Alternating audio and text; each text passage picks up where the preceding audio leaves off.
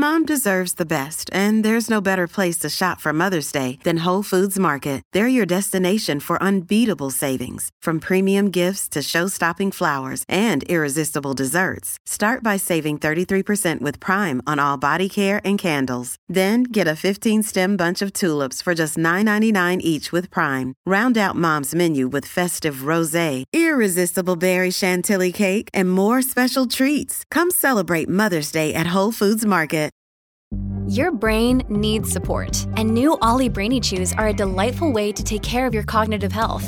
Made with scientifically backed ingredients like Thai ginger, L-theanine, and caffeine, Brainy Chews support healthy brain function and help you find your focus, stay chill, or get energized. Be kind to your mind and get these nootropic chews at olly.com. That's O L L Y.com. These statements have not been evaluated by the Food and Drug Administration. This product is not intended to diagnose, treat, cure, or prevent any disease.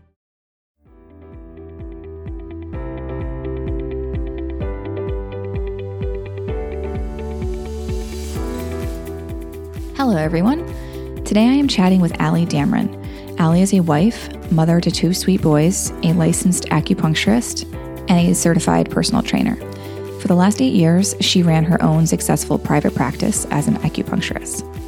Over the last five years, she's taken her message to the online platform where she does one to one consultations on women's health and hormones, offers digital courses, and has a podcast called The Allie Dameron Show. In today's episode, we talk about her experience with acupuncture for women's health and hormones and her close work alongside OBGYN physicians, midwives, PAs, NPs, and other medical professionals. Let's dive in. Just a little disclaimer before we start this episode this podcast does not provide medical advice. The information on this podcast is for informational purposes only. No material on this site is intended to be a substitute for professional medical advice, diagnosis, or treatment. Hi, Allie. Hi, thanks so much for having me. How are you? I'm good.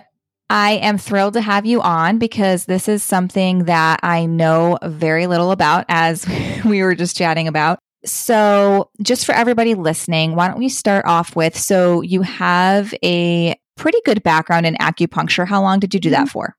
Um, about 10 years. And now, kind of explain what you switched into once COVID hit there. Yeah, so I was really uh, lucky and fortunate that about four years ago, so about two and a half years before the pandemic, I actually started doing more of an online business uh, component to my practice. So I started doing virtual consults and digital courses and things like that around surrounding women's health and hormones too. And so when COVID hit, my kids were home for a really long time and we were actually even just shut down by the state for a short amount of time. And so I came home mm. and just really went in all in on that. And um, now, fast forward 18 months, and I am just doing virtual consults and virtual telehealth for full time now. Awesome. Yeah. Okay.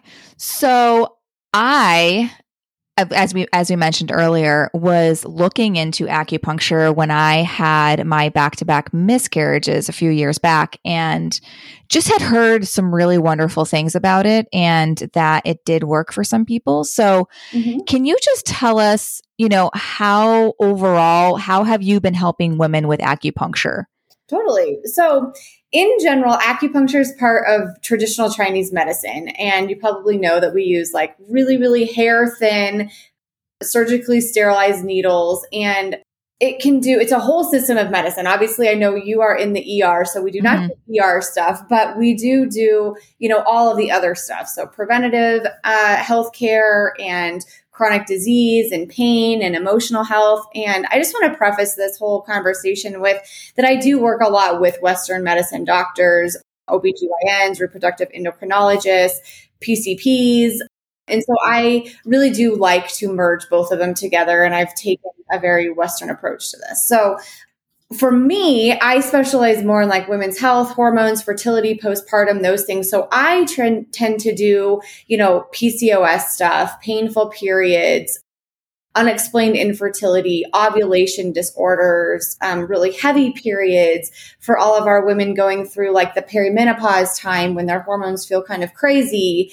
PMS for our teenage girls all the way through, you know, the whole gamut of women's ages with that you know, we can talk about like fibroids and cysts and just all the different kind of reproductive hormonal things that women go through at various stages and ages of their life. Awesome. Yeah. So, what would you say? Is there something that was more common than others that you saw people for, or was it really just kind of? Yeah, it's kind of the of same across the board. Yeah. Mm-hmm. So when I did acupuncture, a lot of it was fertility, PCOS, a lot of anovulation, and a lot of actually unexplained infertility. So that was probably my primary practice. Now more virtual. I still do a ton of fertility, but I do a lot more like painful periods, really heavy periods, PMS, anxiety, those types of things too. So can you just walk us through? So, say I'm your patient, okay, and I'm having um, infertility issues. What uh, what does my visit look like? Is it once a week? Is it you know once a month? And then what does the actual appointment entail? Like, what would I expect? Totally. So, what I like to do is like I said, look at the western part and the eastern part. So I have my patients come in. If it's an initial appointment, I ask if you have had any blood work done, if you've gotten fertility stuff done, any testing, if we have any western diagnostic data, any of that stuff. And that can kind of help me figure out, you know, hormonally what's going on so that we have a place to start. If you do have that, great. If you do not have that, that's okay too, because Chinese medicine actually diagnoses completely differently than Western medicine, anyways. And so we, I just learned, and a lot of uh, people in my same position have learned how to kind of put the two together.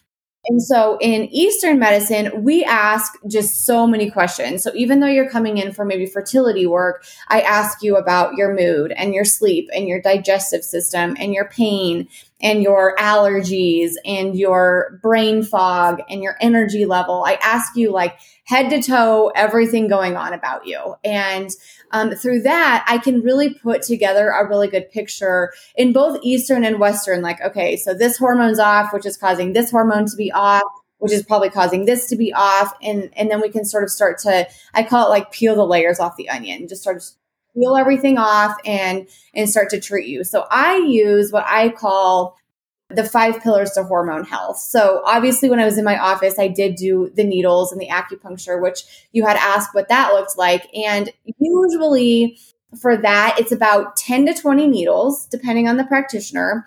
Should be very painless. And for the menstrual cycle, if we're treating that specifically, I like to do it weekly because there's actually mm-hmm. four different weeks of a menstrual cycle, right? So we have like the first week of bleeding, and then we have the week gearing up for ovulation, and then we have the week after ovulation, and then we have the week before our period. And there's all of these different hormonal swings and shifts that are happening in those four weeks. And so I like to hit each of those weeks in a treatment uh, with with needles. Now, if we're not doing needles and we're just doing like virtual, or some people just came to my office and just didn't want to do acupuncture, they actually just mm. do like nutrition, Chinese medicine stuff we talk about nutrition um, and making sure you know that you're eating in a way that's going to support your hormones so and obviously that's different for everybody somebody who has pcos mm-hmm. might need to eat a little bit differently than somebody who has hypothalamic amenorrhea or you know really heavy periods versus really light periods or, or things like that and so i just help you kind of determine what foods would be good. We talk a lot about nutrition and what that looks like. Exercise is part of that, making sure that you're exercising in a way that's going to support your hormones and not be detrimental to them. Um, we talk about sleep and sleep hygiene, how important that is. If you're having trouble sleeping, obviously we get deeper into that. We talk about like the stress response. So I'm huge in thinking about cortisol, our stress hormone, and how that impacts the whole uh, rest of the endocrine system or all of the different hormones. And so we know that if you respond to stress in certain ways and you're maybe a little bit more perfectionistic, type A, those types of personality characteristics, that can lead to a, a, higher cortisol or stress response. And so acupuncture itself is great to kind of calm down your nervous system, but we also talk about different ways throughout your lifestyle that you can do that too. And then mm-hmm. if needed, if necessary, we can use some herbs, supplements, vitamins, minerals, those types of things to support the entire process. This is so interesting. So, can you, so if you are working with, say, an OBGYN, mm-hmm. when do they typically get you involved? Is it more when they think it's appropriate or when the patient asks or? It depends on the OBGYN. You know, yeah. I, I have good relationships with several of them here. And I think a lot of them will, it depends on the, on the OBGYN. A lot of them will have me get involved. Like when their patient comes and says, Hey, I'm having trouble getting pregnant. They're like, okay, let's do our Western medicine test, like our luteinizing hormone and our follicle stimulating mm-hmm. hormone, estradiol, all those things. Let's, you know, maybe do some ultrasounds and things like that. But then also go to acupuncture because acupuncture has been studied in a lot of different ways to help reduce inflammation, calm your nervous system down, improve egg quality, improve blood flow to your endometrial lining and uterus, all kinds of different things that we can get into if you want to. So, a lot of them start there. Some of them start later. And a lot of actually reproductive endocrinologists tend to encourage acupuncture faster, actually. Um, and a lot of different fertility clinics actually employ acupuncturists or have acupuncturists come in for their patients, especially for patients mm. who are doing like IVF, IUIs. There's a lot of research around that that shows due to its increase in blood flow, we can see that on ultrasound. If we put needles in certain areas, we can actually measure your PI flow on the ultrasound and see like, okay, this is increasing blood flow, which is going to increase your risk or your, your chance, I should say, of conception. So interesting.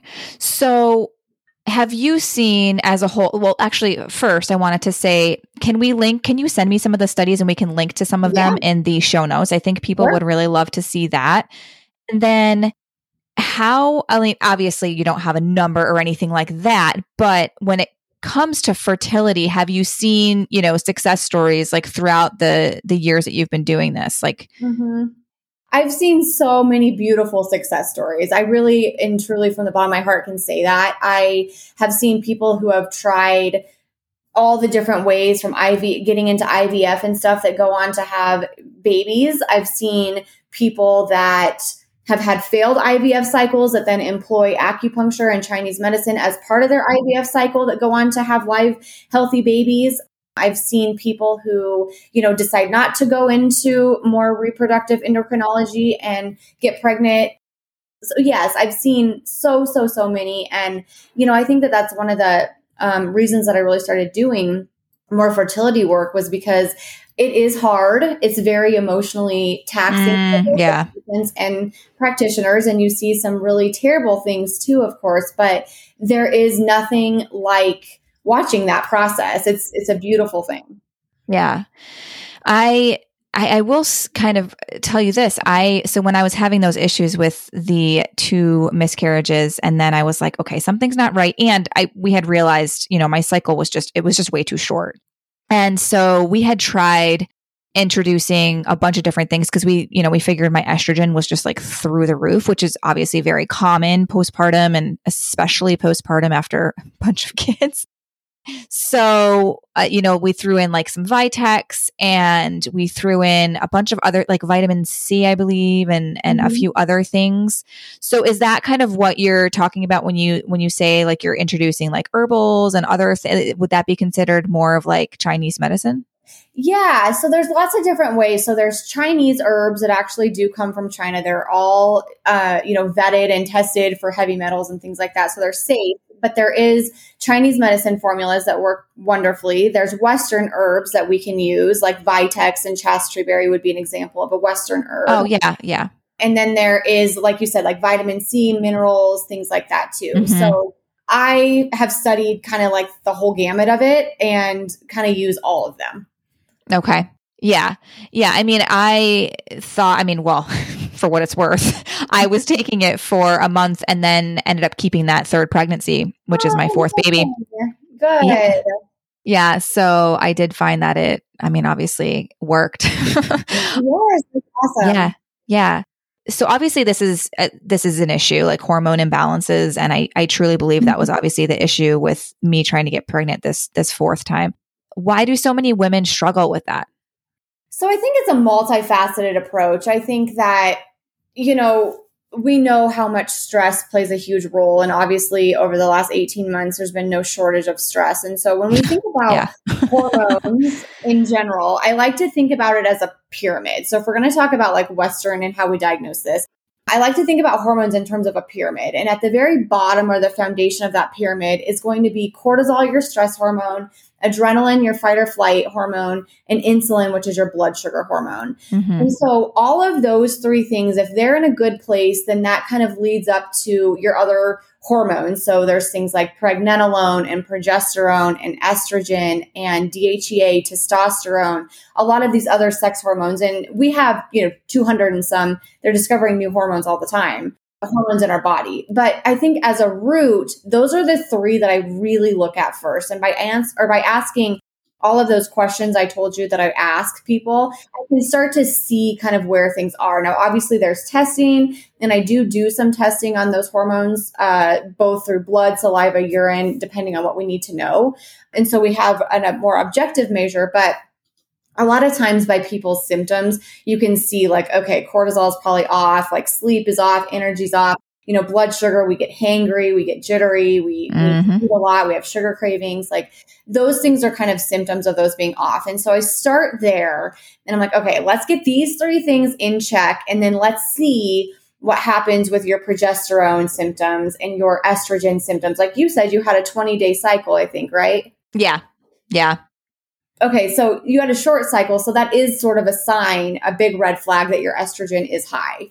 So then, you know, we'd look at that. And like I said, I sort of like to just peel the layers off. So obviously we'd like to start working on that, that short cycle in addition to working on stress relieving stuff, making sure your insulin's good, making sure your nutrition is supporting your egg quality and your ovaries and all of that stuff too.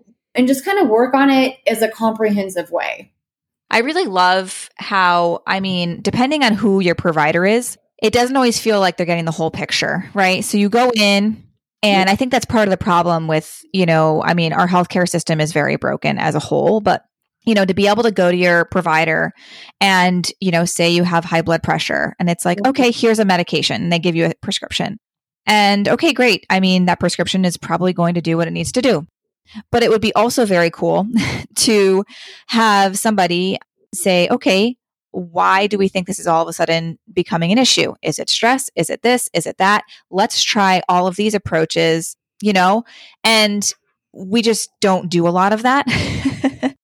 and I don't even think insurance, depending on what it is, would cover right. that. Like, you know what I mean? Like, if you went to the doctor and you were diagnosed, or provider, I need to say provider, and they diagnose you with something, it's not like, okay, so let's get someone involved that will look at the whole picture. You know, insurance is not going to be like, oh, okay, uh, sure, I'll I'll cover I'll cover Allie Dammer, you know, to to go over this for us. So that I think is is part of the issue as well. But I think that it's it would really help out a lot if we were looking at the comprehensive picture a, a lot more than mm-hmm. you know just handing over you know something for something and not actually looking deeper into it. You know. Yeah, no, I think I think so too. I think that it's super helpful for a lot of these like more chronic type of conditions to really like look and that's something that I do with a lot of my patients is uh, when they come to me and they're like okay I have this going on and this going on or I realize you know you have high cortisol or your insulin's off or whatever I always am like okay but why like we can look right. at tests and we can see like okay your ovaries are or your egg quality is low or whatever but in my mind I'm always like okay well why like is it genetic? Is it food? Is it lifestyle? Is it stress? Like what else is actually going on here? And I think that that's super helpful. But I also think that I always say this to patients like in my industry, unfortunately, there's a lot of people who sort of dog on Western medicine. And honestly, if you have an issue like with your liver, for example, like you're going to go want to see a liver specialist. Like they're great and they're going to get that, that, you know, problem solved for you. And that doesn't right. mean that we have to, you know, abandon everything else that you're doing in a more comprehensive picture. But that's why I just really like working together with MDs actually. Well, yeah. And this is, you know, part of it. I, I, I, there, there's room in the world for everybody, you know, and I think there can be a happy medium of, hey, we don't just need to jump the gun. We can look at the whole picture and there there can be other ways that we can I mean God, diet and exercise, talking to them about like you said nutrition, talking about, you know, certain ways for stress release and things like that. And I just don't think a we just well the, the healthcare systems as a whole are just so I mean so completely inundated right now. the last year and a half has really broken the healthcare system and I don't think it's going to recover quite frankly. But you know, providers don't have any time with their patients. I'm it, to forget about it. I mean, they they didn't before pandemic, and they certainly don't now. There's just too many people that need to be seen, and not enough people working, and there's just everybody mm-hmm. short staffed, and it's such a shame because you know they you know patients can't get the care that they need and mm-hmm. it would be such a beautiful thing for you know both western and eastern medicine to say you know like hey in which ways are we the same and in which ways, you know, we obviously both want the same thing for our patients. And, you know, mm-hmm. you're looking at this way, I'm looking at it this way. Let's kind of marry these two together and create this like, you know, happy matrimony. yeah. yeah. So anyway, kind of a, a, long little tangent there, but yeah, I agree hundred percent. Yeah. So that's why before when we were before we came on the phone call or the the interview, I was like, do you, you know, work with, you know, OBGYNs and stuff? And I I think that that's so wonderful, you know, that they get you on board to kind of look more deeply into what could be going on because I mean, everybody's so busy and it's just nice to have somebody else on the healthcare team that's saying, okay, like we do know that there could be a bigger picture here and this is how we're going to look into it. Yeah. Yeah. So, on average, like if somebody comes to you saying any type of a hormone imbalance, like how long does it typically take to correct that? So, one thing that happens to us, like physiologically, physio- I can't even say that word, physiologically, is that we have we're born as women with antral follicles, and these are like these these follicles that we're born with when we are going through puberty. Then they become more activated, and your body takes about a hundred. It takes them through about a hundred day cycle. So mm-hmm. the follicles that you're ovulating today have gone through this 100 day cycle already. And so for that reason of what happens, I like to tell people, let's work on your menstrual cycle for three months, mm-hmm. 90 days to 100 days. Sometimes it's 120. It's kind of, people are disagreeing about that, but it's somewhere around that time frame. And so I always say, okay, let's get on the herbs for 90 days. Let's do this lifestyle stuff and let's see how it looks in 90 days. Now, hopefully, if we're working on cramps and PMS and those types of things, which are also signs of hormonal imbalances or inflammation or something else going on, we can start to see like little glimpse of, of hope that things are getting better as the cycles progress and a little bit better. Mm-hmm. But like I said, I like to give it at least 90 days. And some women, need to do it for about six months or so. And some women need to do it for nine months. But I would say the other aspect of this is if you're a lot of like functional medicine practitioners or, or different people will like have you do herbs or supplements or whatever for like years, like a really mm-hmm. long time. And I think that you really should be seeing something change, especially hormonally, within about that 100 day period. If you're not seeing anything change at all, then you're probably not on the right protocol. And then would you just switch it up or w- at that yeah, point? Exactly. Yeah. Mm-hmm. Okay.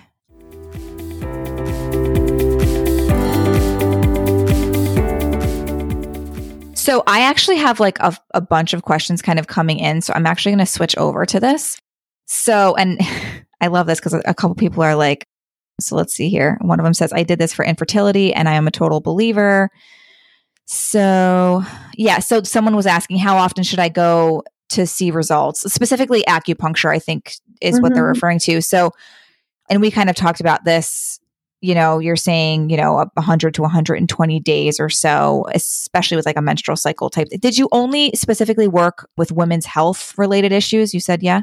So I started actually as a practitioner more in like general health. So like in school, it's a four year master's degree that we go through. So we learn all the systems.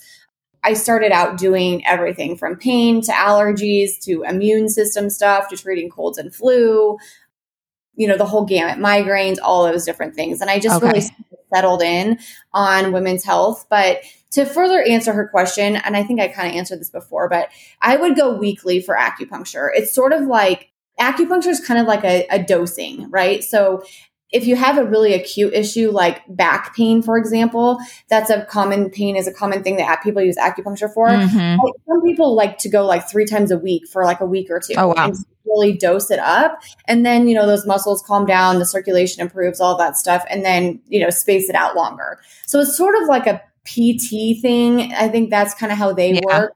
In China, you know, sometimes they'll have people come like every single day. Now, Oh, in wow. the US, we don't do that because people can't do that. It's, you know, too cumbersome. But I would say for women's health stuff in general, once a week to start with is a really great thing. Now, does insurance typically cover this at all? It Do you know? It Yeah. depends. There are there are movements to get acupuncture covered under insurance. Um, I used to take insurance, United Healthcare, Cigna, Blue Cross, Anthem. Okay. So it, you can find it. It depends on your plan. I still accept HSA and FSA. Okay. Mhm. Interesting, just to know. So let's see here. Can acupuncture help support other pregnancy related things like SPD pain and discomfort? And for those listening, SPD stands for symphysis pubis dysfunction, which is miserable. so is that something that you could treat? Yeah, absolutely. So for my pregnant mamas, I have them. I like to see them like every trimester if everything's just going fine, and then kind of we we pick it up a little bit more at the end for pre-birth acupuncture um, to help you know get an on-time labor. There's a lot of studies around that too. But in terms of like symptoms, so I used to treat a lot of with needles like morning sickness, back pain, heartburn, indigestion, headaches and migraines, anxiety, insomnia, like all the common pregnancy related ailments. Absolutely. So, okay. So, wait, back up a second.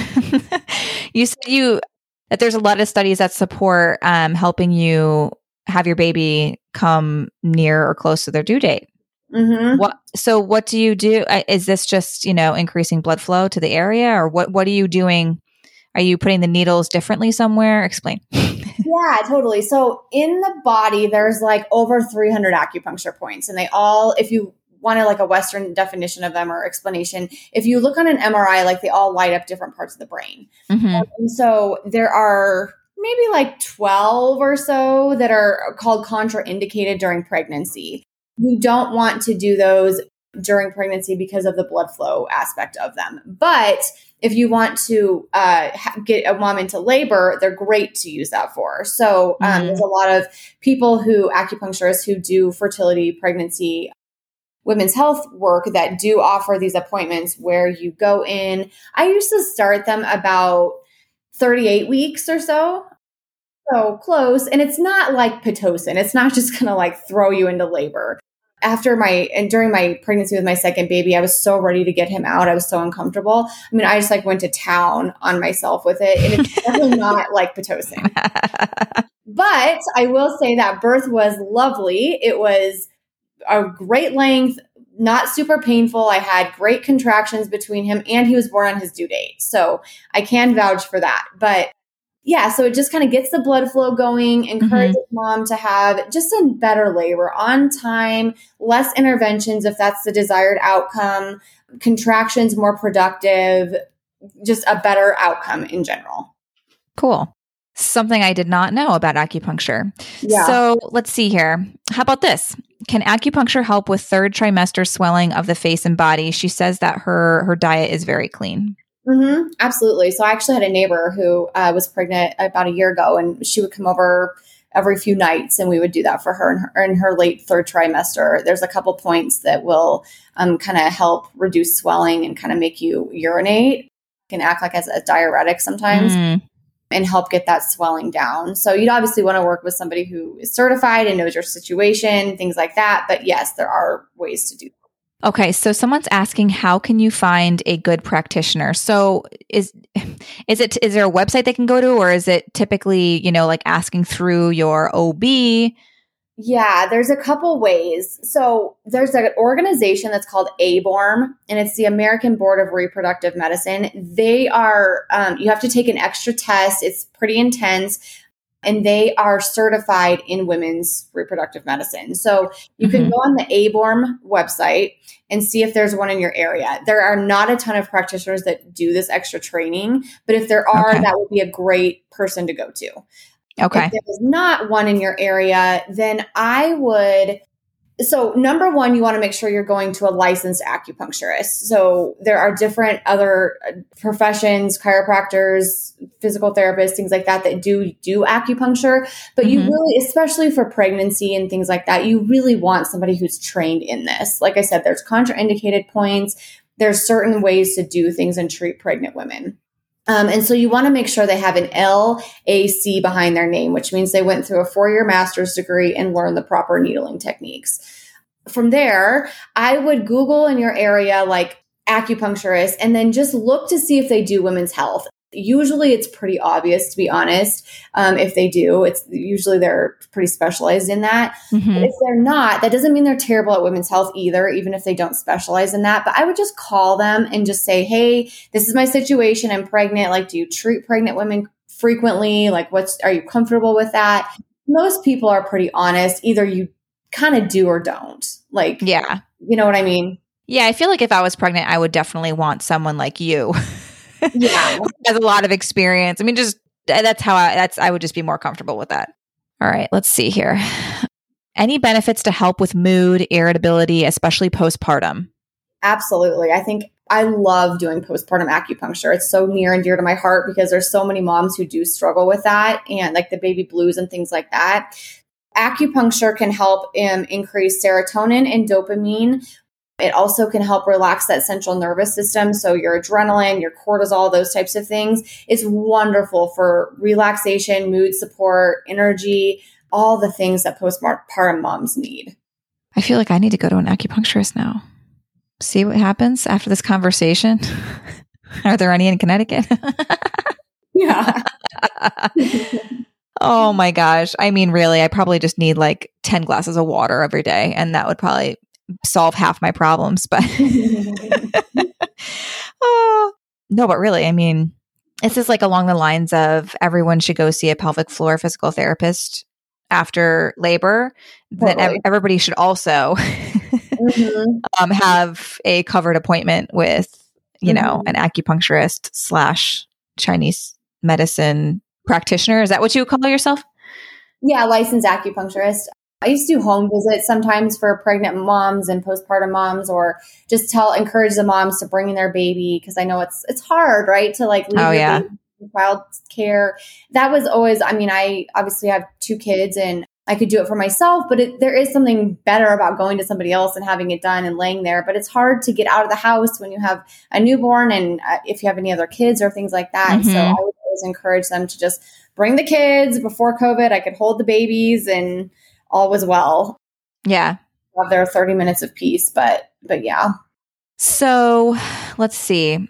Marlena, what is the science behind it other than stress relief? I can never find good data. So this is what I was saying is we will link in the show notes if you don't mind, Ali, when we're you know whenever just sending mm-hmm. yeah sending some stuff over that would be great. And then of course we have a ton of questions about PCOS. Can acupuncture help with PCOS, which mm-hmm. we talked mm-hmm. about earlier, which it definitely can. Now, somebody that has PCOS, what are you looking at as far as, you know, starting to see some relief and results with that? Is that the same mm-hmm. 100 to 120 days?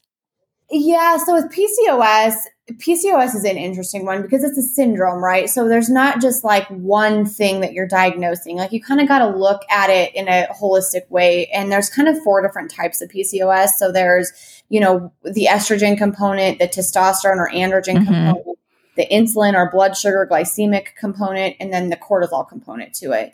And so not every single woman fits the bill of every one of those things. There are some women who, you know, don't have any of the androgen stuff but have a lot of cysts on their ovaries or vice versa.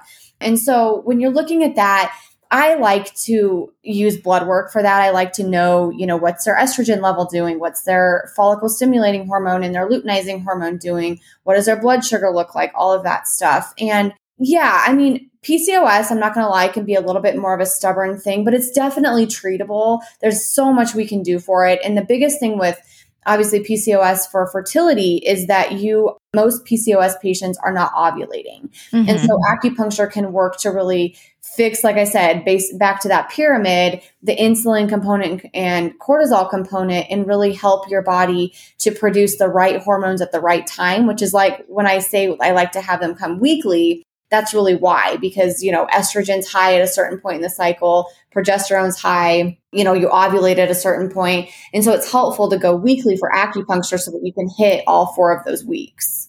Yeah, no, that makes sense. Okay, so let's see here. 19 months postpartum, my periods are really long, like 10 to 12 days. Could acupuncture help regulate that? Mm-hmm. Exactly. Yeah. So when we think about hormones too, we also have to remember that your brain, like your hypothalamus and pituitary gland, are telling your ovaries what hormones to produce when. So there's this connection. It's called the HPO axis or hypothalamus pituitary ovarian axis. And so if we use needles, like I said earlier, you can actually see certain parts of the brain light up when mm-hmm. you put certain needles in certain places. And so that's how it, it really does help that. Yeah. Cool. All right, let's see here. So for for infertility, I tried it before, but it didn't help. Why is that? Is it the acupuncture technique? I mean, obviously, you know, this is probably like anything else. It's you know, it's not going to work for everybody. Totally. But you know, are there different techniques that you can use? Is that? I mean, this. I think this is kind of a loaded question because we don't yeah. probably know enough. It probably has like so much to do with so many different things. Totally. Yeah for people who have really poor egg quality, there's things we can do depending on the level. But to a certain extent, if it's too far or too low, it's hard, right? And you kind of have to use like reproductive endocrinology techniques and things. But so that may have been why. But in terms of like needling techniques, there are different, every practitioner, just like every doctor, every surgeon, is going to have different hands. So mm-hmm. if you ever go to an acupuncturist and you're like, oh my God, that was miserable. I hated that. That hurt. It was, you know, not enjoyable. Yeah. Don't think that that's acupuncture because there's a lot of people who use different gauge needles, thinner or thicker, depending on what you want, different needling techniques, all of that stuff. And so try a different one. I like okay. to use really, really thin, fine needles. You don't need big, thick ones to work on women's health. If you're needling the glute muscle and trying to get a muscle contraction, you need a little bit thicker, longer needle for that. But yeah, absolutely. So if you you want to find a practitioner just like everything that you really vibe with like somebody that yeah. understands you that you can talk to that you understand that can explain things how you need them explained. There's a wide range of acupuncturists out there. Some of them are very western oriented some of them are very esoteric and spiritual. There's one for everybody. It, you just got to yeah. find what works for you no, that makes sense. I mean, that's the same thing for everything, for any provider, I feel like, you know, I mean, if mm-hmm. you, and, and if you're not feeling comfortable and you're not feeling like you're getting the care you need, you just, you know, I would suggest going to find a different one. Yeah. So let's see here. This can be the last one. Benefits of acupuncture during IVF cycles, which we, we kind of already talked about, but when, so say somebody is going through IVF, what would your role be within that? Yeah. So I like to, if I can get them while they're like before IVF or starting IVF, again, just weekly treatments to kind of work on what they're doing. Because, right, we're trying to like use medication to normalize a cycle mm-hmm. with stimulants and things like that. So weekly is great. If we do not get them before that, and like I said, there's a lot of reproductive endocrinologists that'll just say, hey, on your transfer day, like let's get some acupuncture before and after to really increase that blood flow. So a lot of them will have, like I said, acupuncturists in office or somebody that can meet you there in a room or whatever to do that that treatment for you. And there's a specific treatment that most acupuncturists know and you do it right before your transfer and right after your transfer to increase blood flow. Yeah, really, really cool. Is there anything that you wanted to add that we didn't hit on throughout the last 45 minutes? What do you think? Yeah, no, I'm just trying to think. Yeah, you know, I just I just want to encourage everyone to if you're interested, give it a try, give it a couple tries maybe. I know for myself that when I go, if I haven't done it in a while uh, from somebody else, we're not really used to like laying on a table and breathing and just relaxing. So it might feel mm-hmm. a little uncomfortable. That's okay. You'll get used to that. And like I said, just find a practitioner, a that's that's a licensed acupuncturist. So you want someone that's got the right education, and then you want somebody who, like I said, just fits you and what you need. Uh, there's such a range out there, so go find somebody that really works for you. Yeah, and I just thought of a question from just from me. Now, when you're on the table, is how long are the needles actually there for? So 20 to 30 minutes is about the average okay. time. Yeah. Okay. Is there any instances where they would be in for longer, like certain conditions or certain mm. things, or are they? It's just always like twenty to thirty minutes.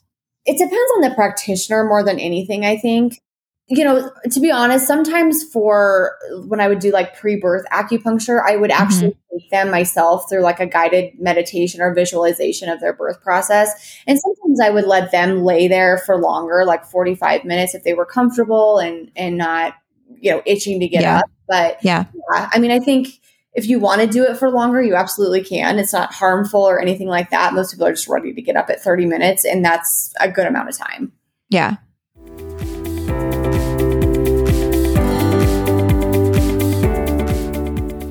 All right. So I'm going to ask you two questions I ask all of the interviewees that I have on here. So the first question is if you could ha- give women one piece of advice, what would it be when it pertains to mother- motherhood? So my best piece of advice is to I know it's going to sound super cliche, but to make sure that you truly are taking care of yourself. I think that so many of us feel like we need to be there all the time and present and never, you know, do self-care because it feels selfish, but your children need a mom who's taking care of themselves that's around less than one who's always around that's less present, irritable, anxious, all of those things. That's 100% so true. Because, you know, you're you take that 1 hour to go get a massage and it makes you relax and you come home and you're not like this, you know, like screaming and it, you just feel more calm and you're just, you know, quality over quantity kind of, you know. Yeah, I totally agree with that. So, the last question is if you could make one dinner for your family that was rather quick and that everybody would eat, what would it be? We pr- probably like hamburgers, honestly. That's probably yeah. the best bet. I yeah. mean, those are quick and easy. Yeah. kids like kids like love putting all the stuff on there. Yeah. You know? Not fancy, but that's probably what it would be hey, you know what? Whatever works. I mean, I've had people come on here and just say McDonald's because that works too. Whatever works. You're going that extra step. You're actually making the hamburgers, you know? So I love it. Well, Allie, thank you so much for taking the time to talk to us about this this topic today. I think this was great and I learned a lot and I hope that everybody listening did as well. Awesome. It's been a pleasure. Thank you so much. Thank you so much for hanging out with us today. All resources mentioned in this episode can be found in the show notes on lindsayandco.com. To continue these important conversations, head over to Motherhood Meets Medicine on Instagram. Let me know what you learned from this episode and who you would love to hear from next. I always love getting feedback from you. If you're finding value in this podcast, please rate, review, subscribe, and share with a friend. This will help us to reach even more women from around the world. I'll catch you next week. Until then, don't forget to find some time to unplug, unwind, and have a little fun.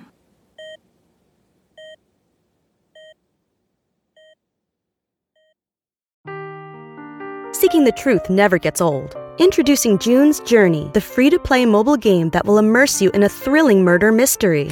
Join June Parker as she uncovers hidden objects and clues to solve her sister's death in a beautifully illustrated world set in the roaring 20s. With new chapters added every week, the excitement never ends. Download June's Journey now on your Android or iOS device or play on PC through Facebook Games.